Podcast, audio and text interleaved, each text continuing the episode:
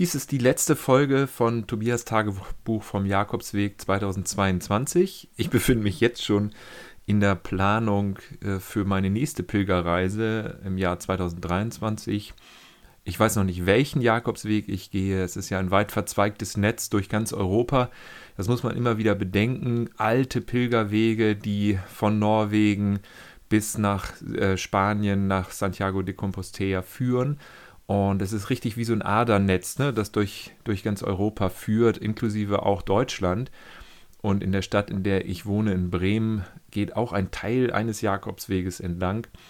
Sehr faszinierend und man kann sich das wirklich aussuchen und man kann überall entlang pilgern, auch mehrere Tage. Teilweise muss man anrufen bei den Pilgerherbergen vorher, weil die nicht so hoch frequentiert sind, diese Pilgerwege, wie zum Beispiel der Via Baltica, der an der Ostseeküste entlang durch Mecklenburg-Vorpommern und dann letztendlich auch durch Bremen führt und nach Santiago geht. Also wenn man da einen Abschnitt pilgern will, dann äh, sollte man sich da vorher erkundigen und auch natürlich sich bei dem Jakobsweg, bei der Jakobswegstelle des jeweiligen Landes einmal melden und einmal nachfragen, wie die Gegebenheiten sind. Das kann nicht schaden. Also ich bin gespannt. Wie gesagt, ich bin selber noch gar nicht entschieden welchen Abschnitt ich äh, dieses Mal pilgern werde, aber die Zeit ist schon mal geplant und äh, wir werden sehen. Vielleicht knüpfe ich an dem Teil an, an dem ich aufgehört habe bei meiner letzten Pilgerreise im April diesen Jahres. Jetzt also die letzte Folge, jetzt der letzte Abschnitt und dieser Abschnitt ist das Finale und endet letztendlich in Villafranca de los Barros auf dem Weg von Safra nach Villafranca de los Barros. Am 10.04. sitze ich in Los Santos Maimona in der hiesigen Kathedrale und halte Andacht. Ich sitze allein auf einer Kirchenbank und betrachte die alten Türen, die Figuren an den Wänden und die dargestellten Szenen und bin einfach nur still. Es ist kühl, es tut gut. Dabei denke ich, dass zehn Tage Jakobsweg circa zwei Jahre Therapie ersetzen. Es ist heilsam und es tut natürlich auch weh. Denn man geht ja auch durch die dunkle Nacht der Seele, siehe Theresa von Avila. Das war in einer Folge das Thema, vielleicht hast du sie gehört und erinnerst dich. Deswegen ist so ein, ein Pilgerweg auch manchmal schmerzhaft. Ich gelange am Palmsonntag, den ich auch schon einmal in einer früheren Folge erwähnt hatte, als es um Freundschaft auf dem Weg ging, äh, gelang ich also nach Villafranca de los Barros. Dabei werde ich mit Kerstin und Matthias Zeuge von einer wundervollen Prozession, der Palmsonntagsprozession, mit ganz, ganz äh, andächtiger Feierlichkeit, mit den Kindern, mit Musik, mit einem großen Tragegestell, auf dem ein Esel ist, auf dem der Christuskönig reitet. Und wir blicken faszinierend auf diese Prozession und ich frage Kerstin und Matthias, darf ich etwas dazu sagen, etwas Inhaltliches? Wir hatten ja schon so viel Gespräche geführt, wir haben uns so viel unterhalten, aus unserem Leben erzählt, aus dem, was uns bewegt und so viel miteinander geteilt, dass ich keine Angst hatte, dass ich jetzt zu religiös bin, wenn ich dazu etwas Inhaltliches sagen möchte oder dass ich zu pastoral bin. Deswegen habe ich einfach gefragt, ist das okay für euch, wenn ich dazu was sage? Ja, klar, und sagten sie. Dann habe ich gesagt, Jesus ist der Antikönig. Er reitet auf einem Esel zu seinem Herrscherplatz. Er setzt sich statt auf einem Thron auf das Kreuz und er trägt eine pieksige Dornkrone statt eine Krone aus Gold. Eine einzige Königsparodie ist dieses ganze Fest von Palmsonntag. Statt militärische Gewalt, statt Gewalt überhaupt, statt Dominanz, statt Unterdrückung, statt Herrschaft, statt Eroberung, statt Vereinnahmung, statt Inbesitznahme Dienst. Keine Bedrohung, keine Unterdrückung, keine Eroberung im Sinne eines Herrschers, der mit Gewalt sich Dinge aneignet und nimmt, weil er meint, es zu können und zu dürfen. Warum darf er es? Weil er es kann, weil er diese Macht und diese Dominanz ausübt. All das ist mit manchen Herrschern verbunden in unserer Geschichte und auch in unserer Gegenwart, die äh, viel Macht haben. Politische Macht, militärische Macht, wirtschaftliche Macht. Bei Jesus ist es das absolute Gegenteil. Eine einzige Parodie dieser Macht und Gewalt auf Macht und Ge Gewaltherrschaft beruhende Machtausübung. Jesus ist natürlich nicht gegen Machtausübung, im Gegenteil. Die Frage ist nur, wofür setze ich meine Macht ein und wie setze ich sie ein? Als ich das sagte, nicht so ausführlich, wie ich das jetzt eben beschrieben habe, sondern in kürzerer Form, dass Jesus der Antikönig ist und auf einem Esel reitet statt auf einem Kriegswagen, sagte Kerstin dann sofort spontan, ach, ist das wie bei Don Quixote? Ah, da musste ich einen Moment drüber nachdenken. Da habe ich gesagt, hey, wow, diesen Vergleich, den habe ich noch nie gehört. Aber Jesus als der Antikönig wie Don Quixote, nicht schlecht, hat mir sehr gefallen, gefällt mir auch nach wie vor hervorragend, dieser Vergleich. Ich habe noch nie in der theologischen Literatur so einen Ver Vergleich gefunden, aber gibt es wahrscheinlich, kann ich mir gut vorstellen, dass Jesus als Narr verglichen wird, der, das kenne ich aus der theologischen Literatur, aber als Don Quixote, mh, hm, sehr cool, finde ich gut. Schöner Vergleich. Abends kamen wir dann äh, unter in einer Herberge und mit dem Taxi haben wir uns mit mehreren Personen verabredet, in eine alte Olivenölmühle zu fahren. Das betraf Kathleen und Ellen aus Belgien, dann Stephanos und Paolo aus Italien, Bacci aus Spanien. Das waren die drei Männer, mit denen die immer viel gelacht und Spaß gemacht haben. Und Kerstin und Matthias aus Deutschland. Das war wirklich extrem faszinierend, diese Mühle aus dem Mittelalter in der Mühle konnte man alle Techniken aus dem Mittelalter bewundern, wie damals Olivenöl gewonnen wurde und wie es von der Ernte über die Presse, über die Gewinnung des Öls funktioniert hat. Sehr spannender Ablauf und das kam dann durch so Rinnen gelaufen und man konnte das also dann gebrauchen. Dort gab es gutes Essen, äh, wir haben wieder viel gelacht, viel gesprochen, ich habe vieles nicht verstanden, weil viel Spanisch gesprochen wurde, hat mir nichts ausgemacht. Ich habe mich super wohl gefühlt. Es war Freundschaft und es war der Camino. Und die Unterkunft nannte sich Casa Perin. Villafranca de los Barros.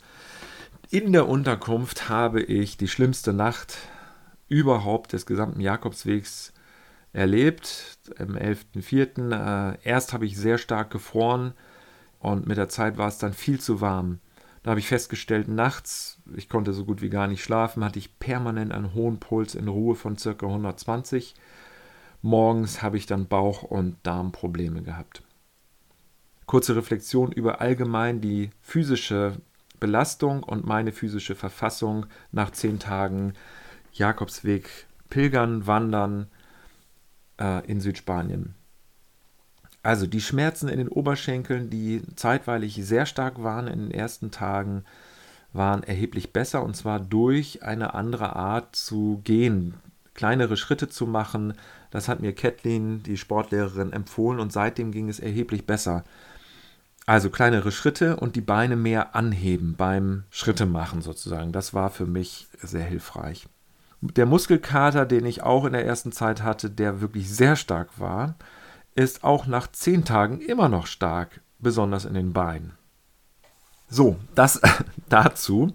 Ähm, ich sage gleich zu der physischen Verfassung noch was, weil der Bericht vom Jakobsweg wäre unvollständig, wenn ich das nicht erwähnen würde. Von Villafranca schließlich ähm, habe ich nach langem Warten einen Bus bekommen nach Sevilla. Das war auch wieder abenteuerlich, denn es ist immer nicht so leicht feststellbar, wann diese Busse kommen. Ich habe auf die Schilder geguckt, aber was auf den Schildern steht und wann die Busse wirklich kommen, das äh, habe ich jetzt schon mehrfach erlebt, ist nicht unbedingt immer übereinstimmt. Und ich habe versucht, das herauszufinden, indem ich Leute frage. Und so richtig klare Auskunft habe ich nicht bekommen. Aber irgendwann kam ein Bus und der fuhr auch nach Sevilla und da bin ich dann eingestiegen. Es ging mir aber sehr, sehr schlecht halb im Delirium war ich äh, vor Bauchkrämpfen und äh, körperlicher Schwäche und äh, Kreislaufschwäche. Ich musste mich anlehnen, ich konnte nicht äh, aufrecht sitzen, halb habe ich geschlafen im Bus und angelehnt mit dem Kopf an die Scheibe. Ich konnte dem Fahrer kaum das Geld geben. So schwach war ich.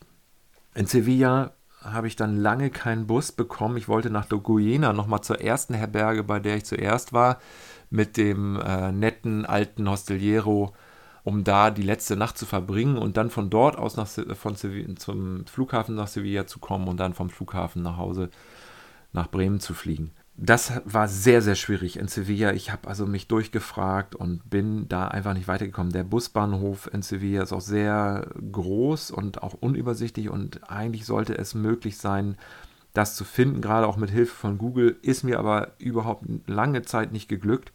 Niemand konnte mir helfen. Keiner wusste auch Bescheid, auch von den offiziellen Stellen. Da gibt es auch ein Informationszentrum, da habe ich nachgefragt. Da wusste auch keiner, was ich wollte. Und ich wollte ja einfach nur einen Bus nach Guyena bekommen aber das war irgendwie nicht so richtig ersichtlich. Schließlich habe ich dann doch eine nette Spanierin getroffen, die gemerkt hat, dass ich wohl ziemliche Probleme hatte. Mir ging es ja gesundheitlich wirklich sehr schlecht. Und äh, dann hing ich da fest und kam nicht weiter. Diese Spanierin hat sich einfach Zeit genommen. Sie wusste zwar auch nicht, wo der Bus fährt und wo ich hin muss und so, aber sie hat ganz viel gegoogelt, recherchiert, Leute gefragt äh, und nochmal gegoogelt. Und tatsächlich hat sie es dann rausgefunden. Ich musste zu Fuß über die Brücke, über den großen breiten Fluss drüber in Sevilla und dann auf der anderen Seite warten auf den Bus. Und da habe ich dann tatsächlich auch die Bushaltestelle gefunden und da stand es dann auch drauf. Ich konnte einsteigen und bin nach Guyena gekommen, dort ausgestiegen und wieder in, die, in das alte äh, Pilgerhostel reingegangen und da habe ich wirklich, weil ich dann auch sehr frühzeitig da war, eine ganz wunderbare Führung Gottes erlebt. Denn das einzige Einzelzimmer, was es in, dem, in der ganzen Pilgerherberge gibt, das war dort noch frei.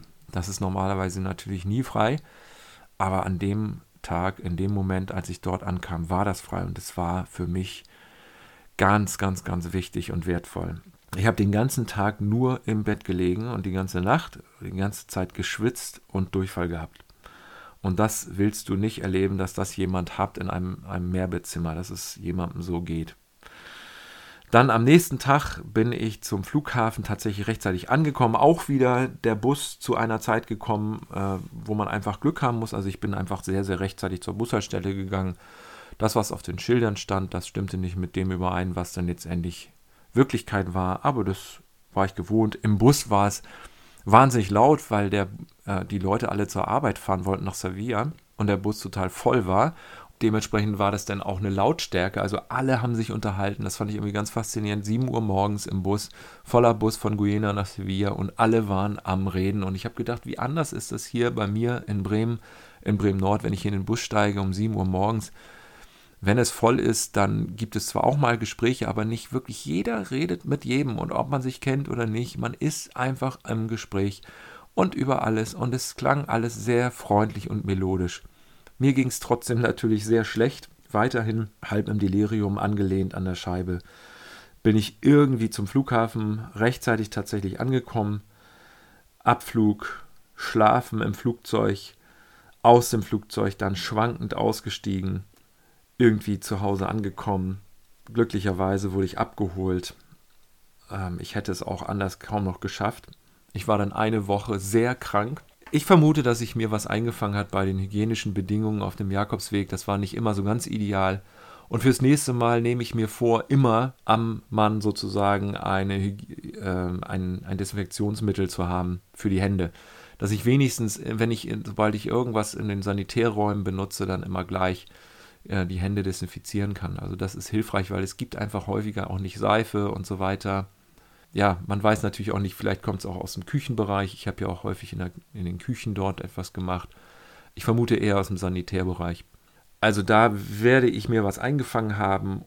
Es war eine sehr, sehr wertvolle Zeit auf dem Camino.